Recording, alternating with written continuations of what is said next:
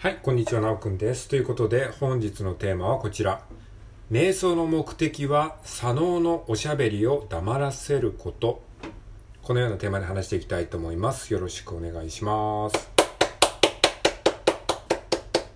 はい、ということで、まあ、今日のテーマっていうかですね、まあ、あのーポイントは瞑想なんですけれども、まあ、瞑想ってさ、あのマインドフルネスとかね、あのメディテーションとかも言ったりしますけども、えーどんな効果があるのとかさ、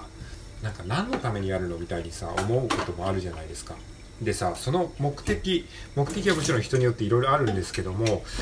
えー今はですね、左脳のおしゃべりを黙らせることなんじゃないかなっていうふうに思って、それがなんかね、すごい自分の中でしっくりきたので、ちょっとそれをね、シェアしてみたいと思います。あの僕たちってね、左脳優位な社会に生きてて、左脳優位っていうのは要は言語で物事を考えるとか、えーなんか論理的に物事を、えー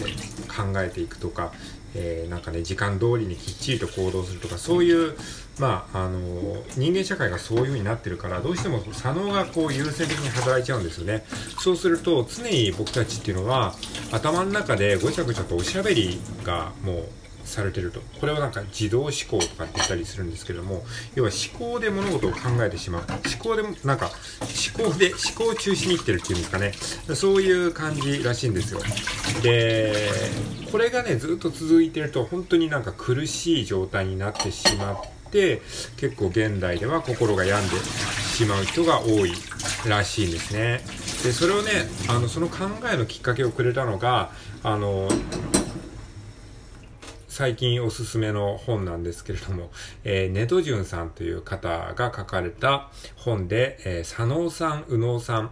あなたにも体感できる意識変容の、えー、5ステップという本なんですけれども、これ聞いてるあなたはご存知でしょうか？僕はね、昨日知ったんですよね。あの、なんか最近瞑想に個人的にハマっててですね、瞑想関係のね、動画が YouTube に、あの、上がってくるんですよ。興味があるものがこう、レコメンドされるじゃないですか。で、その中でね、なんかネドジュンさんが出てらっしゃる、えー、なんかね、動画がね、ちょいちょい上がってきたんですよ。まあ、いろんな方と、その、コラボみたいな感じで話されていたみたいで。で、何なんだろう、この人みたいに思っていたんですけども、なんか、左脳さん、右脳さんっていう本を書かれた方らしくて、で、僕もね、その本は、あの、ちらっとなんか本屋さんで立ち読みした記憶はあったので、ああ、なんか聞いたことあるなって思って、でもやたらおすすめに出るから、それ見てみたらめちゃくちゃ、あの、教え方がわかりやすいんですよ。えーっとね、まあ、あの、Kindle Unlimited でも読めるので、もし興味がある方はね、あの、読んでほしいんですけど、めっちゃいいですね。あの、何がいいかっていうと、その、いわゆる瞑想とか、マインドフルネスとか、えー引き寄せの法則とか、スピリチュアルとか、そういった系の話を、めちゃくちゃわかりやすい言葉で書かれてるんですよ。だからそういった、なんか、あの、ちょっと怪しいっていう風に聞こえかねない言葉じゃないですか。瞑想とかね、スピリチュアル、えー引き寄せの法則とか。まあ、全然怪しくはないと僕は思うんだけど、あの、やっぱりこう、抵抗がありますよね。で、そういった抵抗がある言葉を極力使わずに、その、例えばその自動思考とか、ね、この自動思考っていう時点で、はってなるでしょ。でそういうのを、左脳さんとかいう風に言ったりとか、あとその、直感とかひらめきとか、ワンネスとか、そのクリエイティブな発想みたいなことを、右脳さんみたいな感じで置き換えて、あの、こう、キャラクターにしてるんですよね。それがめちゃくちゃわかりやすいんですよ。で、これはなんかそういう勉強をしてる人にもめちゃくちゃいいし、その自分の知識を整理する意味でもいいと思いますし、そういうことを全く知らないけど、なんかその、えーちょっと心がしんどいなっていう人にもめちゃめちゃおすすめですね。あの、ネドジュンさんの佐野さん、右脳さん。まあ今だったら、僕も昨日あ、あんえー Kindle Unlimited で読んだんですけれども、あの、Kindle Unlimited 登録してる人は、あの、えー無料で読めますので、ぜひ、えーちょっと探して読んでみてはいかがでしょうか。はい。ということで、まあその本で、あの、その自分がやってる、瞑想のその効果というか、その、目的みたいなものをちょっと改めてこう実感できたんですね。つまり、その左脳のおしゃべり。左脳が、えー常にもうごちゃごちゃごちゃごちゃと考えてる、いわゆる自動思考っていうやつなんですけども、その左脳のおしゃべりを、黙らせることが瞑想の目的だったんだなって思ってそれをなんか、えー、こうなんか自分のなんか腑に落としたというかなんか体で理解した気がしてそれがねすごいこうあやっぱり瞑想効果あるんだなっていうふうに思えたんですよね。はい。で今この時点で僕が喋ってるラジオトークの今この収録トークっていうのは極力あんまりこう左脳を働かせずに喋ってるのであのなんか途中でこう何言ってんだかわかんないとかあのごちゃごちゃに話がまとまらないじゃないかっていう風になっちゃうと思うんですけどもあえてそういう風にやってるんですよね。なんていうかさこのラジオトークの収録もすごいね、スムーズに話せる時と、なんかいろいろとごちゃごちゃと頭の中で考えてしまって、言葉が詰まる時っていうのがあって、それは、まあ今思うと多分ね、その、右脳中心で喋ってるか、左脳中心で喋ってるかっていうことだなっていうふうに思ってるんですね。どういうことかっていうと、あの左脳中心でいろんなことをごちゃごちゃ考えながら、この順番で話した方がいいんじゃないかとか、こういう順番にするとちょっと分かりづらくなるなとか、えー、なんかそういうことを考えるじゃないですか。そういうふうに考えて、考えすぎてしまって、あの、話がすごい、まあ、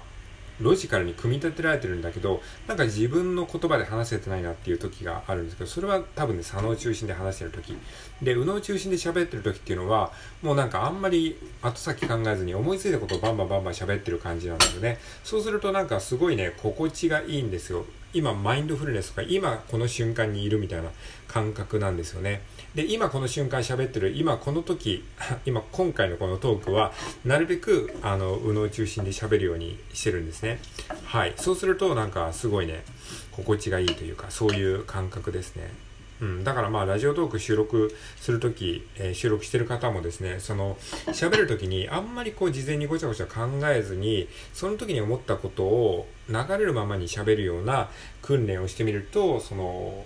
今ここにいるっていうその右脳中心で生きるというか左脳のおしゃべりを黙らせるみたいな感覚が身につくかもしれないですね。でそのネドジュンさんが言ってたの中で印象的だったのがその右脳中心に生きると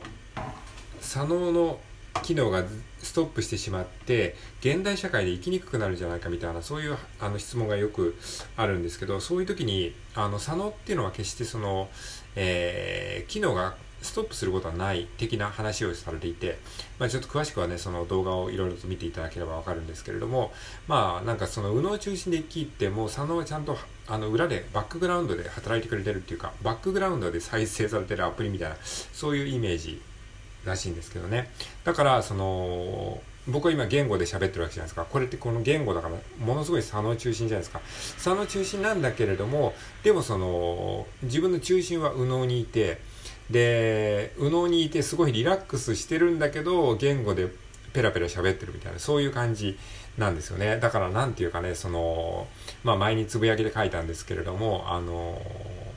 その左脳、言語を使って絵を描いてるような感じ、落書きをしてるような感じ、そういうイメージで、その、喋ってるんですよね。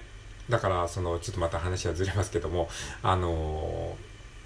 スケッチブックとかに落書きするのってすごい楽しいじゃないですか。最近なんかアートセラピーみたいな感じで、あのクレヨンに、クレヨンを使ってスケッチブックにこう落書きをするっていうことをちょっとやってるんですけども、あれって何も考えずに落書きするとめちゃめちゃ楽しいんですよね。それは何でかっていうと、あの、右脳で落書きをしてるからですね。要はあんまり何も考えずに本当に心のままにガーッと落書きしてると楽しいんだけどこれがあの中途半端に絵の描き方とかを勉強してあのこういう風に描けばいいとかっていうことを考え始めると途端につまんなくなるんですよ。つまんなくなるんですね。それはどうしてかっていうとやっぱりそこで左脳がね介入してきちゃうんですよ。絵を描くってすごい一見右脳的じゃないですか。めちゃくちゃクリエイティブで創造的で右脳的なんだけどもにもかかわらずあのなんでしんどくなるかっていうとそこに左脳が介入してきちゃうんですね。どうやったら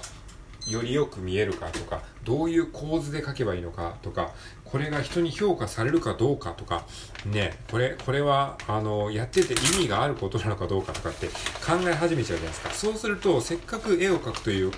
その右脳を活性化する行為をやってるにもかかわらずしんどくなるんですね。これは音楽にも言えますね。音楽も本当に何も考えずに無邪気に演奏してるとめっちゃ楽しいのに、そこに左脳が介入してきて、これってなんか意味があるのかなとか、こんなことやってても意味ねえだろうとか、こんなことやっても評価されないとか、お前は下手だとか、あの、もっと上手にならなくてはみたいなことを考えちゃうんですよね、つい。これも自動思考なんですよね、多分。で、そういうことを考えると本当につまんなくなるんですよ。だから、そういう自動思考みたいのを、えー、抑えて、その、左脳のおしゃべりを黙らせて、えー、右脳でこう、集中できるような、そういう脳のあり方っていうか状態を、まあ、あの、作るためのトレーニングが、まあ、僕は瞑想だと思ってるんですね。はい。で、えっと、まあ、そのための瞑想の、えー、瞑想をするためにはどうすればいいかっていうと、まあ、いろんな方法があるんですけれども、まあ、一番効果があるとか、まあ、いろんな人が言ってるのは、呼吸に意識を集中させるっていうことですね。えー、意識的に呼吸をするっていうことです。それをまあ1日、まあ5分でも、えー、まあ最初は1分からでもね、やっていくとだんだんその、えー、左脳のおしゃべりを黙らせるっていう感覚が自分の体感として分かってくるので、そういうのを、え、やってみるといいんじゃないかなって思い、思いますね。はい。まあ、いろんなやり方があるんですけれども、えー、まあ、僕はですね、瞑想音源を聞くっていうことをやったりとか、あとリコーダー吹いたりするのも結構ね、瞑想にいいんですよね。リコーダーっていうのは息を使うじゃないですか。あの、おのずと呼吸に意識が向けられるというか、まあ、リコーダーを始めてからね、結構ね、あの、呼吸って気持ちいいなってことに気づいて、瞑想をちょっとね、こう意識するようになったっていうところもあるので、まあ、リコーダーもおすすめですね。あと、塗り絵をしたりとかね、塗り絵をするのも結構マインドフルネスになりますね。はい、ということです。で、瞑想っていうのはなんか筋トレみたいなもんですね、ネドジュンさん曰く。だからなんか一気にこの筋肉がつくってことはないように、やっぱり瞑想っていうのもね、日々コツコツ続けることが大事なので、えー、まあ、意識の筋トレみたいな感じでやっていくといいんじゃないかなと思います。はい。ということで今回は瞑想の目的は左脳のおしゃべりを黙らせることというテーマでお話ししました。最後まで聞いてくれてありがとうございます。では今日も良い一日を過ごしていきましょう。